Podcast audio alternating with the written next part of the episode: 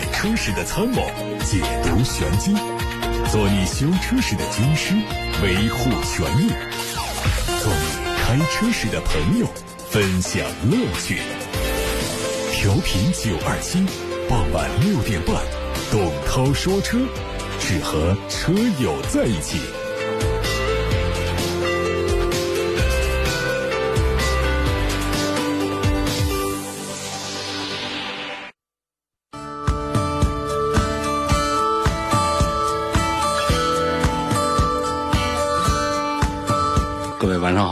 是董涛，欢迎来到六点半到七点半直播的董涛说车时间。各位关于选车用车的提问，现在可以发布到直播间，我在广播里回答。八六八六六六六六热线电话正在开通，还有董涛说车的微信公众号、董涛说车的微博后台都能留言提问。先看今天的汽车新闻，头条是，因为发动机熄火隐患，丰田在中国召回超过二十五万辆汽车。日前，丰田中国、天津一汽丰田、四川一汽丰田、四川一汽丰田长春风悦公司还有广汽丰田，联合向国家市场监督管理总局备案了召回计划，召回部分进口及国产汽车，总共涉及二十五万六千六百四十四台。丰田中国从二零二零年五月三十一号起分批召回，召回车辆包括雷克萨斯、埃尔法、FJ 酷路泽、皇冠、科斯达，还有普拉多。兰德酷路泽以及凯美瑞等车型，召回的原因是由于在低压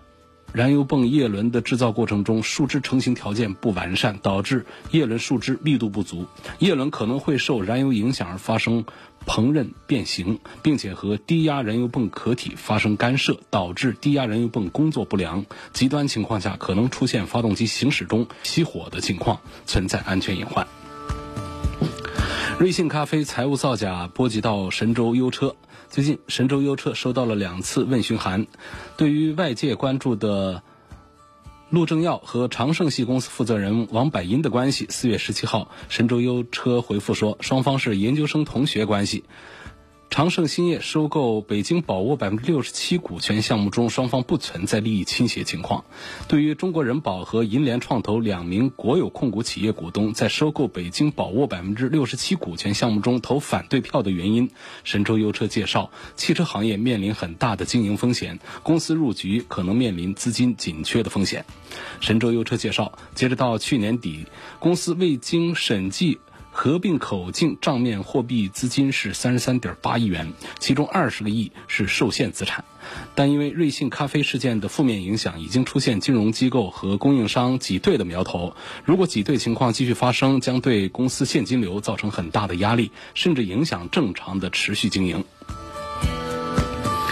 海外媒体表示，中期改款的宝马五系计划在七月份海外投产，年内上市。最近有媒体从北京地区的经销商处获得消息，国产五系长轴版本此前计划在六七月份投产，但是受疫情影响，投产时间可能会推迟到十月份，预计在年底上市。它的外观变化主要集中在车头、车尾，侧面和现款完全一致，预计会选装全新造型的轮毂。它的前脸会换上更大尺寸的连体式的双肾格栅，两侧的。天使眼大灯内部结构也有调整，尾部的 LED 灯组造型更加立体，排气是沿用双边双出。内饰方面整体和现款一致。作为中期改款，宝马五系标轴和长轴的尺寸都不会和现在有很大的变化。动力方面，全系用 2.0T，其中530系列的高功率机型的动力参数会大幅度的提升。传动系统沿用 8AT 变速器，部分车型会配备四驱。外媒说，奥迪将在今年年底推出旗舰 SUV Q9。产品技术方面，Q9 将会采用 MLB 模块化架构，整体尺寸达到五米二左右，有可能会提供五座、六座、七座三个版本。动力方面，Q9 预计用 3.0T 和 4.0T 涡轮增压，另外不排除也会采用插电混合动力。上汽大众豪华商务 MPV 内饰首次亮相了，上汽大众销售和市场执行副总裁兼。上海上汽大众汽车销售有限公司总经理贾明宣布，将在五月二十八号正式上市。这个车的豪华版、尊贵版两款的售价分别是三十五万和四十万元以内。这个车采用了大众的家族化设计风格，前脸是横幅式的进气格栅，保险杠是贯穿式的设计。和其他造型方正的 MPV 相对比，它的侧面溜背设计线条要更加流畅，两侧配上了电动侧滑门，还有下方是二十寸的拼色的轮毂，尾灯组造型是修长的形式，内部形成了一个 C 字形的灯带，排气是隐藏式的布局。雪佛兰旗下的全新中大型 SUV 开拓者上市了，五款车型的卖价从二十五万九千九到三十二万九千九。内饰它整体上是很前卫、很多线条的那种，中控台的层次感非常的丰富，在中控台上还能看到十英寸的悬浮式大屏，另外还有一块八英寸的液晶显示仪表。动力方面是满足国六 B 排放标准的 2.0T 四缸机，搭配九速的手自一体变速器。另外，它的四驱车型会拥有舒适、四轮、越野和运动四种驾驶模式。上汽大众宣布新款的途昂 X 上市销售，卖价从二十八万九千九到四十三万九千九。作为年代改款，新款的途昂 X 外观设计有一些调整。而在动力方面呢，继续是沿用 2.0T 的高低功率以及 2.5T 的 V6，搭配七速双离合变速器。新款的福特野马上市了，三款车型的卖价三十六万九千八到三十九万四千八。它延续了在售车型的设计，但是提供了四种新的油漆。另外呢，它还推出了黑曜魅影特别版和驰影性能进阶版这两款新车型，在入门版的基础上增加了运动型的后扰流板，还有十二个喇叭的 B&O。音响系统，另外黑曜魅影特别版呢是带上了专属的外观套件，在扰流板、发动机盖和前格栅很多地方都采用了黑色设计，内饰部分也加入了独特的装饰。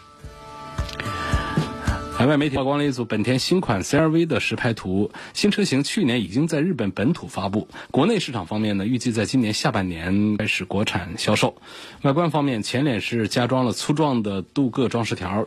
车身的两侧是换装了碳黑的铝合金轮毂，内饰方面是配备的三辐式多功能方向盘，并且搭载了嵌入式的液晶中控屏，下方也选用了电子按键式的换挡机构。新车会配备全液晶的数字仪表，动力继续用 1.5T 涡轮增压发动机以及2.0升的混合动力系统。全新广汽传祺。GS 四的混合动力正式上市了，三款车型补贴之后的综合售价区间是十六万三千八到十九万三千八。这个车在平台上是基于广汽的 GPMA 架构，这是第一款紧凑型的插电混动 SUV，用的是一点五 T 发动机和电动机组成的系统，NEDC 工况下的纯电续航里程六十一公里。各位正在听到晚上六点半到七点半直播的董涛说车，我是董涛，大家关于。选车用车的提问，现在可以发送到直播间，八六八六六六六六热线电话正在开通，是可以打通留言的。另外还有董涛说车微信公号和微博的后台留言，我也可以在直播间马上看到，并且在广播里进行回答。您正在收听的是董涛说车。现在开始回答大家的提问。先看来自八六八六六六六六热线电话上吴先生的留言，他说：“我准备换车，目前是看中了上汽大众途岳，还有一汽大众的探岳，两款车都是 2.0T 186匹马力的顶配，价格都在二十二万左右，希望能够综合对比一下，给出建议。另外，这两款车的缸盖材质都是铝合金，缸体材质都是铸铁。我问了 4S 店的销售人员，为什么缸盖缸体材料不一样啊？”销售解释说是铸铁耐热性比较好，钢体如果是铝合金呢，时间长了可能会变形。但是我去了解了很多其他的 SUV 车型，包括一些经典 SUV，缸盖钢体材料都是铝合金的。问这两款车的缸盖钢体为什么会采用不同的材质？好，这是两个问题。我们先说选车的问题。上汽大众途岳和一汽大众的探岳这两个产品呢，确实是非常接近，但是仍然是有区隔。通常来讲啊，南方大众。这也不叫南方，就是上汽大众啊，他们的产品呢，通常会针对中国的市场需求以及我们的消费者的爱好来做一些适应化的改进。比方说，像加长啊，什么包括底盘的一些调整啊，包括一些中国专属的车型啊，都是上汽大众的任务啊，这是有分工的，内部有默契的，他们俩有默契的。上汽大众，上海那一家大众是专门干这个啊。那么北方大众、一汽大众呢，他们通常会呃比较默契的做原汁原味一点的产品。从迈腾时代开始就是这样，呃，包括像这个现在的说到的这个啊途岳这样的一些产品。你会做对比的时候，会发现第一个就是在尺寸上，虽然说都完全是一样的定位、一样的配件的产品，一个平台上产品，但是呢，呃，探岳的车它就会小一些、短一些，那这就是和这个我们本土有一些不符，但是和它的原产地跟这个德国的这个情形是比较接近一些的。其他的一些这个是一汽大众的产品也都有这么一个呃规律，就是一汽大众产品要更加接近于。德国大众的原汁原味儿一些，在驾驶感受上呢会更加的纯粹一点，而上汽大众呢是更加贴合于我们中国的这个普通主流的消费需求一些，会把车子做的宽大一些，空间会舒适一些，啊，所以这是上汽大众和一汽大众两个产品的一个选择的问题。两种选择，我觉得可是不能分出哪个是对的，哪个是错的，这是没有是非之分的啊。另外，关于这个。缸盖和缸体这不同的材料，嗯，一个发动机呢有很多个零部件，但是我们可以简单的从外壳上呢把它分成两部分，就是上面的缸盖，像我们那个茶杯的盖子一样的那个盖子啊，底下呢缸体就相当于我们茶杯的杯体一样的，那他们俩平时是要盖在一块儿，呃，一起来这个工作的。那么这就出现了一个材质的这个一一个一个问题，有一些车呢是全铝合金的，缸盖缸体都是铝合金的，啊，就打比方，我们这个缸盖缸体全是瓷的，但是呢，这杯盖杯体啊都是瓷的，但是还有一些车呢，它会把这个缸盖做成铝合金的，缸体还是铸铁的。那么这样的一种情况呢有，但是呢，没有谁会把。缸盖做成铸铁的，缸体做成铝合金的，这个跟成本是有很大的关系的啊。好，我们不多废话。那么，呃，主要其实要说的这个区别呢，在于缸体的材料有铸铁和合金之分。这个，呃，说一下它们的优缺点，分别讲铸铁发动机啊，铸铁的这个缸体的优点，呃，也是非常突出的。它包括抗腐蚀性、防锈的能力啊，各方面。这个还在这个耐磨呀、抗压这方面，啊，它都有一些这个优势。受热变形比较小，对发动机来说呢，长时间处在高温高压的条件下工作，铸铁发动机呢，它反而有耐高温、不容易变形的这个优点。那么铸铁发动机呢，磨损之后啊，它的维修也简单，成本也低，那么加工起来也比合金要容易。另外就是这个整体也会让我们的购车成本。啊，都会降低一些，所以对于一些工程车、柴油发动机啊等等，呃，这个更大工作压力和扭力的发动机，通常都会采用这个铸铁的材料来做。但是它的缺点也非常的突出，就是它的铸铁发动机呢比较笨重，它的散热效果呢没有合金材料那么好。然后呢，这个尤其是对于我们有一些轻量化设计的车身来说，它就没有什么这个这个优势了。铝合金发动机的优点呢？那就是反过来的，它的缸体的重量轻，散热效率高，可以有效的这个呃降低发动机自身的重量，达到相对省油的目的。而且它的制造工艺啊，加工精度可以更加先进，更加的精细。那么它的缺点也有，也是相对于铸铁发动机来讲的，就是它的耐磨性和耐腐蚀性啊，它就稍微要差一点，而且磨损之后啊，容易造成不可逆转的维修结果。就维修的成本也会比较高，它就不大适合制造大排量、大扭矩的发动机。另外就是制造成本高，也会带来我们这个消费者买车的成本啊也会上升。那总体来讲，就是铝合金的发动机更迎合当下的节能环保、轻量化的趋势，但是呢成本就是贵一点。铸铁发动机呢，它有自己的优势，它成本低，它耐用啊，所以。各有所长吧，大家买车的时候其实也不用太计较，毕竟这个发动机的材质对于我们发动机的性能的汽车的性能的影响，那是微乎其微的。大家应当关注的是发动机的制造厂家啊品质控制和口碑。嗯，那么了解一下目标车型的发动机的故障率、可靠性，我觉得这个要比我们关注它这缸体用的什么材料，要更加的重要些。我目前的车，这是龚先生，他说我目前的车呢是一辆斯铂瑞，想置换一辆沃尔沃 x C 六零，上周开过了 x C 六零，感觉它动力还不错，呃，目前的价格呢也还比较优惠，但是呢它隔音的这个效果就差了一点，问是否值得买？那这款车还有没有其他的一些什么这个呃缺点？这 x C x C 六零上，网友们抱怨最多的就是它的隔音的效果，就是这个品牌的产品呢，它不是太在意这种呃隔音呐、这种舒适方面的表现，它主打的是三个点，一个是安全，你看它的安全主被动安全配置，包括它的钢材的用料，那确实是在呃这个同档次的产品当中是绝对是排在最前面的，那这是它的一个安全。第二个呢，就是它的环保，包括它的排放啊，包括它的这个车内的其他的一些用料，它都是比较环保。还有一点就是降健康，这也是他们的一个亮点。这这个健康其实说到底就是包括车内的空气质量，那这些在内的，空气清新一些，它的异味相对讲，沃尔沃的车啊，相比其他的同档次的产品来说，都要轻一些，异味要轻一些。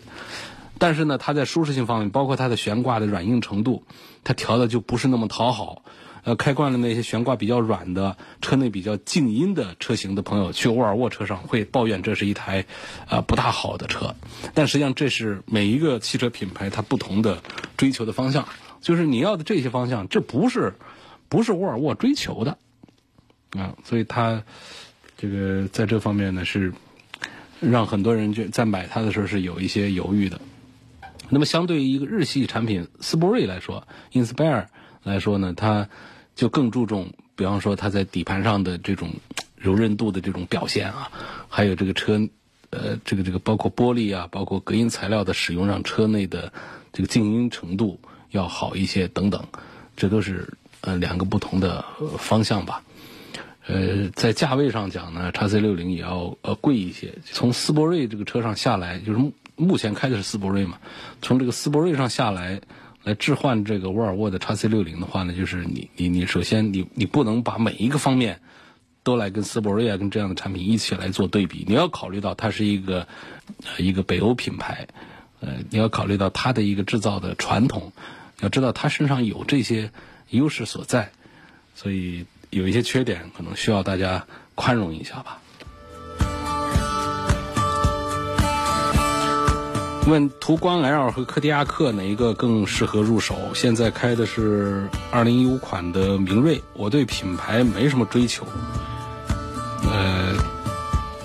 这个这个这个事儿啊，我觉得都一样啊。斯柯达呢，它的品牌弱一点，但是车价也低一点，性价比会高一点。途观 L 车价贵一点。但是保值率，它好很多啊，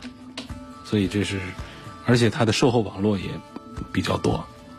所以很难说是到底是该买斯柯达柯迪亚克还是该买啊途观 L，看大家预算。如果预算少一点，又想呃这个这个像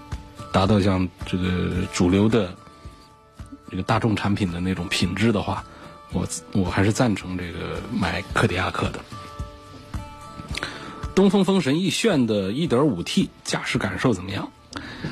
开过这个车，整体印象呢就就特别就像一个十万元级别的车。那我我过去也会常常用到一些说法，比方说这车开起来不像一个呃这个价位的产品，比方说比这个价位的印象要好一些。一个二十万的车，我们能开出三十万的感觉，能看出四十万的这个档次来，这当然这是好话了。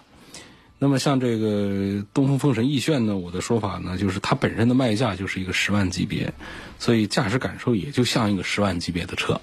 很能明白这意思吧？那么需要关注的是它的传动方面，它的两个动力啊，1.0T、1.5T 都用了六速的湿式的双离合变速箱，这台变速箱呢是来自于呃科特拉克的，相信不少车友们对这个。品牌的双离合都比较熟悉了，这台湿式的双离合变速箱，它在起步阶段呢，还是会犹豫一下的，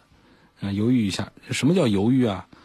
它又不是人，人才会犹豫嘛。这说到这儿就就顿一下吧，啊，就是会迟钝一下的。那么当速度起来之后啊，它开起来还是比较轻快的，而且这个变速箱整体的换挡平顺性也还不错，在激烈驾驶的时候，呃是感受不到它的顿挫感的，所以也值得考虑，值得买。雷克萨斯的 ES 两百和奥迪 A4L 该怎么选？如果对驾驶品质有需求的话，基本上是不会看上雷克萨斯的产品啊。嗯，还是应该选择奥迪 A4L。如果对驾驶品质有需求的话，奥迪 A4 底盘好，动力足，车身刚性强；雷克萨斯故障率低，舒适性略胜一筹，但是驾驶感受相当没意思，没意思啊，不是有意思。虽然它也很好开，很容易上手，开起来很轻松，但真没什么驾驶品质感，不适合喜欢开车的人。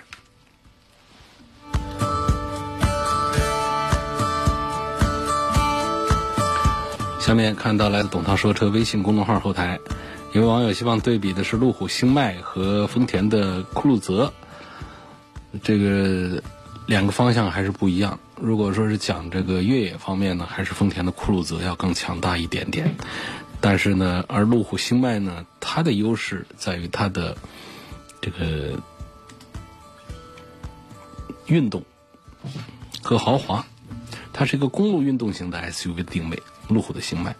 说路虎这是一个特别擅长做越野车的一个豪华 SUV 品牌，呃，尤其像它的卫士啊这样的。但是并不是说每一台路虎 SUV 都是为越野而生，这是要说的第一句重点的一句话。那举例讲的话，那就是星脉，那就是这样。那么第二点呢，就是就算它不是为越野而生呢，它的性能，它的越野性能也都不容小觑。这这个要举例的话，还是得拿这个新迈来说。你就看这个新迈这个车的这个造型啊，你看它第一，它的离地间隙不小；第二点呢，它的前后杠的这种角度，呃，要对比讲这个酷路泽的话，可能最大的接近角、离去角这些东西，在越野当中经常会用到的这样的一些数据的话，这个不一定比兰德酷路泽差。另外呢，讲它的这个四驱的这些性能啊，这个也都是在这个脱困的环节表现当中啊，这是有口皆碑，都是非常轻松的。在各种情形下，常见的几种科目，什么交叉轴啊，这个单后轮附着呀，双前轮附着呀，双后轮附着，这四大这个经典科目当中，它的脱困表现都是非常出色的。嗯，这个。你像这个以后驱为主的星脉来说的话呢，它的单前轮有附着力，脱困是属于最难办的项目，但是它也只需要揉个几秒钟、三四秒钟就可以过去。它的四驱系统的限滑能力和反应速度啊，都是这个相当的优秀的。所以这个星脉虽然是定位在公路运动型的 SUV，但是它的四驱和越野性能方面的实力同样是不容小觑的。呃呃，所以。那么它跟这个兰德酷路泽放在一起来做对比的话呢，就是会找到这样一种感觉，就是价位上都差不多啊。呃，如果讲豪华对比的话呢，兰德酷路泽跟这个呃星脉的颜值和豪华感受相比呢，差距要远远大于星脉和兰德酷路泽之间的这种越野性能的差距，就是。豪华性上，星脉的优势要远这个大于在越野性能上兰德酷路泽的优势。就这个两个车呢，就就通过这一句话，就基本上把它讲清楚了。王先生通过八六八六六六六六提了一个问题，他希望从动力、售后服务、后期的维护保养方面对比一下宝马叉三。二八 i 中配、雷克萨斯 RX，还有途锐的 2.0T，嗯，这个偶尔会自驾游啊，这这个途锐的3.0风锐风版是否比 2.0T 版本的要更好一些？2.0T 有领航版呢，有这个锐意版，两个配置都是国五、国六的。如果买 2.0T 的途锐的话，是买呃哪个配置？是买它的国五还是国六？肯定是应该买国六，这个就不用。不用犹豫了，不用纠结了，嗯，因为这个国六的这个大限时间是越来越近了，肯定是不要再考虑国五的这个车型了。至于说二点零和这个三点零当中的这个选择的话呢，我觉得在别的豪华品牌当中呢，我会推荐还是尽量的上这个上 V 六的动力。但是我觉得买途锐，我们买的是什么呢？实际上还是在买它性能是一方面啊，还是在买它的一个性价比，就是能够在五十万能搞到一台这个各方面很不错的一个一个产品。从这个角度讲是值得买的。当我们要花到七八十万来买一个途锐的时候，这时候我们是否应该考虑一下品牌的问题了？这时候不管是宝马的叉五啊，啊还是这个奔驰的。还是奥迪的，这些都更加有啊，有竞争力了。所以我赞成呢，买途锐的话呢，就买它的这个 2.0T，啊，买 2.0T 的国六版本。好，那么前面还有一个问题呢，就是把这个宝马的叉三跟雷克萨斯的 RX 跟途锐他们放到一起，关注的是动力、售后服务，还有这个后期的费用啊等等这些话题。我觉得，呃，首先呢，如果说我们讲后期的话，肯定是把雷克萨斯要单另的拎出来，因为它的它的这个后期方面是做的最好的。一个是本身故障率低，第二个就是呃这个免单的这个周期长，舒适性啊各方面都有保障，所以这是把这个后期的部分单独拿出来说。那么宝马和大众的产品跟雷克萨斯没法比这一项。啊，把售后服务啊、后期这方面把这两项拉开。那么拉开之后，就谈到了动力和性价比，剩下这两项，这是王先生提的几个点啊，别的我们就不谈。那么在性价比方面，我刚才讲了这个途锐，途锐应该是跟宝马 X 五在一个级别做对比的，这儿显性价比。那么它跟同价位的 X 三放在一起对比的话，它的性价比就表现更好了。它毕竟是比 X 三要高一个年级的学生啊，所以这是。讲这个性价比方面，啊，然后还有一个话题讲到这个动力，我觉得这个动力呢，它分两个说法，一个就是动力的规格的问题。我觉得在这个规格上讲呢，都是叉三也是四缸的二点零 T，所以这个规格上是呃这个这个分不出一个一个高低来。那么还有一个动力的对比呢，就是它实际的动力表现、提速的表现，那这个。这个项目上讲的话呢，我觉得是，呃，途锐的，如果你要拿这个叉三的顶配来说的话呢，那是差不差不多的。但如果说是它的低配，因为叉三的这个二点零 T 机啊，它是用了三个不同的调教的，有高功率、中功率和低功率。那么中低功率的，那显然是跟这个大众的途锐是要差一些的，比的话是比途锐差一些的。但是拿这个高功率的两百五十多匹来。来做对比的话，那是跟这个途锐差不多的，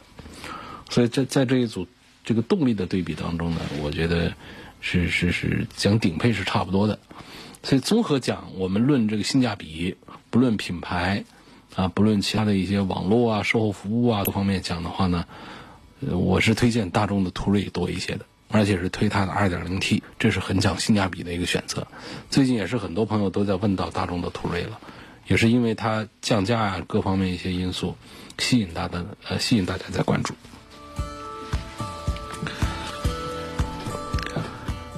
有个网友说：“我总听你说买车前可以看一看汽车的销量，我发现销量榜上有的车型是负数，这是怎么回事？这就有人退车了呗？”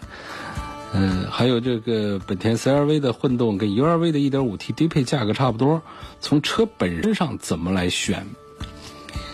嗯，价格差不多的情况下，本身上讲呃讲的话，我我觉得混动的还是比这个纯油的这个本田要更值得考虑一些，还是更显性价比一些。那这一套动力它会带来我们驾驶感受上的提升，也带来油耗上的降低。这一进一出，呃，这个给我们带来的这个。获得感还是比较强。另外呢，就是确实本田车的混动没有比普通的这个纯油版本要多少，这是很值得考虑的另外的一个点。所以你看到的 CRV 的混动，它也是比它的普通的略贵一点。但是它就接着了这个比它更大一号的这个 URV 的 1.5T 低配的这么一个价格区间，在这么一组当中的话呢，实际上我会赞成本田的 CRV 要比 URV 啊多一点。下一个问题说，二零一六款的日产禧马至尊版红色的，四点五万公里没有任何的事故，问十五万入手买它合适吗？不合适啊，这车销量太差了，那保值啊完全是不能谈。你说到禧马这个车，估计好多人都不知道是个什么东西，对它很陌生啊。我对它其实也很陌生，我都没有正经了解过它。呃。就是它是东风日产旗下的一个中级轿车，它的定位比天籁要高那么一点点，那或者说定价比它高那么一点点吧。你说定位的话呢，高了一点点，你叫个什么定位也都差不多的。然后它主要在风格上呢，就搞的是那种年轻运动化的。通常讲，在中国这个市场上，哪一个汽车品牌想整一个搞一个呃这个运动的这个。运动风的这种产品的话，通常都会吃亏的，都会栽跟头，都不会卖得很好。大家都会说这个车好，然后都不会去买它，这是很糟糕的一种这个，并不太健康的一种消费态度啊。那这个车呢，它销量是很差。东风日产西马投产了三年，总共才卖了四千多台，平均下来一年才一千多台。这就是我们有一些畅销的同档次的畅销车的一个月的销量的一个零头，人家一个月卖个两万多台，人家一个零头可能都是五千台六千台，你这这一年也才一千台，这多少分之几了？多少分之一了？所以基本上到了去年二零一九年，好像基本都看不到销量数据了。据说是一年是个个位数吧，就一年全国一年下来就卖几台，那不停产干啥？这样的车别人不要了，给你，呃，你这个肯定是不适合入手，而且这价位本身也没让你有什么惊喜。这车当时买买，我估计二十万过一丁点儿，然后一六年到现在卖十五万，你就放一个天籁雅阁，这个一六年车到现在二十万的车，现在卖十五万也是一个正当价。你别说这这么一个销量。奇低的一个一个西马，这价格肯定不合适。十万块钱拿过来当个玩笑开一开用一用，我觉得这个还还是可以的，不划算啊！西马是东风日产历史上最大的败笔。东风日产历史上投产的车型没有比西马卖的更差的了。如果我没记错的话，应该这句话成立。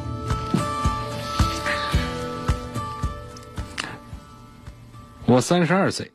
想买个 SUV，平时代步，周末近郊自驾游。最近看了探界者和宝马 X1 低配，以及凯迪拉克的 ST4 的低配，预算二十万元左右，你有什么建议？二十万买凯迪拉克 ST4 和宝马 X1 恐怕是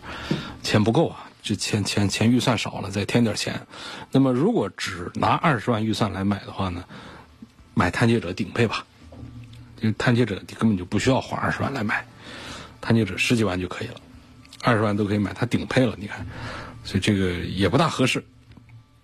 因此，我建议这位车友，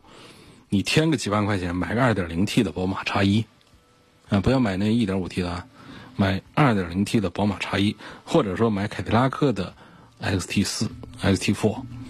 品牌更高档，宝马和凯迪拉克做工用料都比这雪佛兰探界者要更上一个级别。东风日产轩逸质量稳定性怎么样？值不值得买？跟骐达呀、雷凌呐、凌派呀这些比，呃，谁的后期故障率低、保养成本低？第一辆家用轿车，注重空间、动力、质量，男，三六岁，希望推荐一下。轩逸、骐达、雷凌、凌派，就涉及到涉及到了本田、丰田、日产这三大品牌的这个卖的最好的紧凑型的轿车。应该说，他们的质量稳定性都差不多。日产轩逸是销量最好的，啊，销量最好的，把别人把其他几个产品远远的甩在后面。然后它的价格也略微贵一点，所以它仍然还是十万元级别最值得买的家用舒适性好的紧凑型的轿车。这得是完整的一句话啊，千万别没听清楚啊！轩逸是十万元最值得买的车，它是是这个价位里面它卖的最好的车，但并不代表它是各方面都最好的车。完整的、精准的表达我的意思，就是十万元价位最值得买的家用舒适型的紧凑级的轿车。除了轩逸之外呢，其次我推荐凌派多一点。凌派这个车啊，除了那个它的发动机小，啊，这提速你要着急提速的话会会哼哼哼响，这车子不跑。除了这一个问题之外，车内空间是大的合人啊，就跟个雅阁一样的后排的空间，很舒服的。那么十万块钱买个这样的车子做家用的话，不着急动力的话，实际是非常棒的一个选项。大家去看一下这个车会心动啊。而这个动力上呢，就是我们稍微对动力有点要求的，就不要考虑这个车了。就是稍着急一点开它的话，那就是光听见吼，不听见那看不见动力。三缸机，一点零 T，再配个 CVT。你说它急加速，它能快哪儿去？它就是节油、省油，这个一定好。啊，节油方面一定好啊。陈先生通过八六八六六六六六提了个问题，说要对比奔驰 GLK、GLC，怎么还提 GLK 呢？哪来的 GLK 啊？GLK 就是 GLC 的上一代呀。啊，奥迪 Q 五和宝马 X 三，我更中意的是 GLK。现在买不到新车，是否建议买二手？我的妈呀，这你肯定买不到新车，这停产多少年了，多久了？这是。那买二手的 G L K 相对 G L C 来说啊，首先它这个复古的样子确实是更受称赞一些，就是买个性、买风格，在当年 G L K 这是它的一个卖点，确实样式很好啊，很好。但是呢，从内饰上讲，那现在那看惯了奔驰现在的这种。连屏、大屏，还有中控台区域的这种很成功的设计之后，是没有办法再回头去接受，呃，G L K 那个时代的奔驰的内饰的。然后，所以所以这一点上讲，这这只是看看的部分了。那么在动力上讲的升级，现在 G L C 也不是当年的 G L K 是可以攀比的。当年 G L K 啊，像油老虎这样的帽子都在他头上戴着呢。啊，所以我不大赞成冲着。这个 G L K 的方方正正的一个外观，我们去淘一台这样的二手二手去，我还是赞成买现在的新的。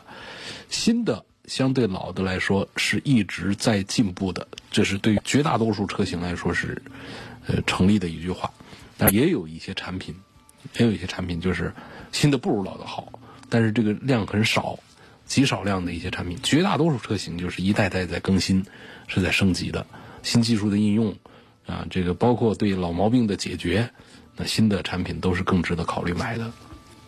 好了，那么在这三个产品当中，奔驰的 GLC、奥迪的 Q 五和宝马 X 三当中，关注的这几个点呢，也就不用多说了，也也也就接近于全关注了啊。油耗、操控、后期保养、保值率方面，那么综合讲的话，呃，汽车媒体圈还是绝大多数主流的这个车评人的观点，宝马 X 三。最值得买，嗯，在车本身上本体上讲，宝马 X 三是表现最好的。然后呢，在这个豪华感受方面呢，奔驰 GLC 呢，呃，有一些优势。然后在费用这方面，就是购置费用方面，价格便宜这方面，奥迪 Q 五啊更有优势。现在的吉普指南者性价比怎样？可不可以买？我个人比较喜欢吉普，我又想买途岳呀，很纠结，希望推荐一下。那你还是买一个途岳吧，买它一个高配都可以。嗯，这个指南者呢，故障率太高，虽然它价格便宜十几万块钱，但是你买到的最有价值的只是 logo，只是吉普这个很有品牌情调的车标而已。它的动力系统是差的一塌子糊涂啊，划不来，又是一个双离合爱坏，又是一个很小排量的一个涡轮机器，所以这两加在一起的话，对于这个吉普指南者来说，这确实是，嗯，一票否决。零八年的飞度车况还可以，没大修，没进水，十一万公里，两万三入手可以吗？代步用，差不多吧，价格差不多，得看一下分析一下什么配置。嗯，只要不是特别低的配置的话，这个价格是可以的。只要不是特别低的配置的话，这个价格是可以的。好，今天就到这儿。大家错过收听的话呢，是可以通过董涛说车微信公众号找到往期节目的重播音频的。董涛说车全媒体平台，欢迎大家在节目时间以外跟我取得互动。他们广泛的入驻在微信小程序“梧桐车话”，还有微博，还有微信公众号、蜻蜓、喜马拉雅、车架号、易车号、百家号这些平台上。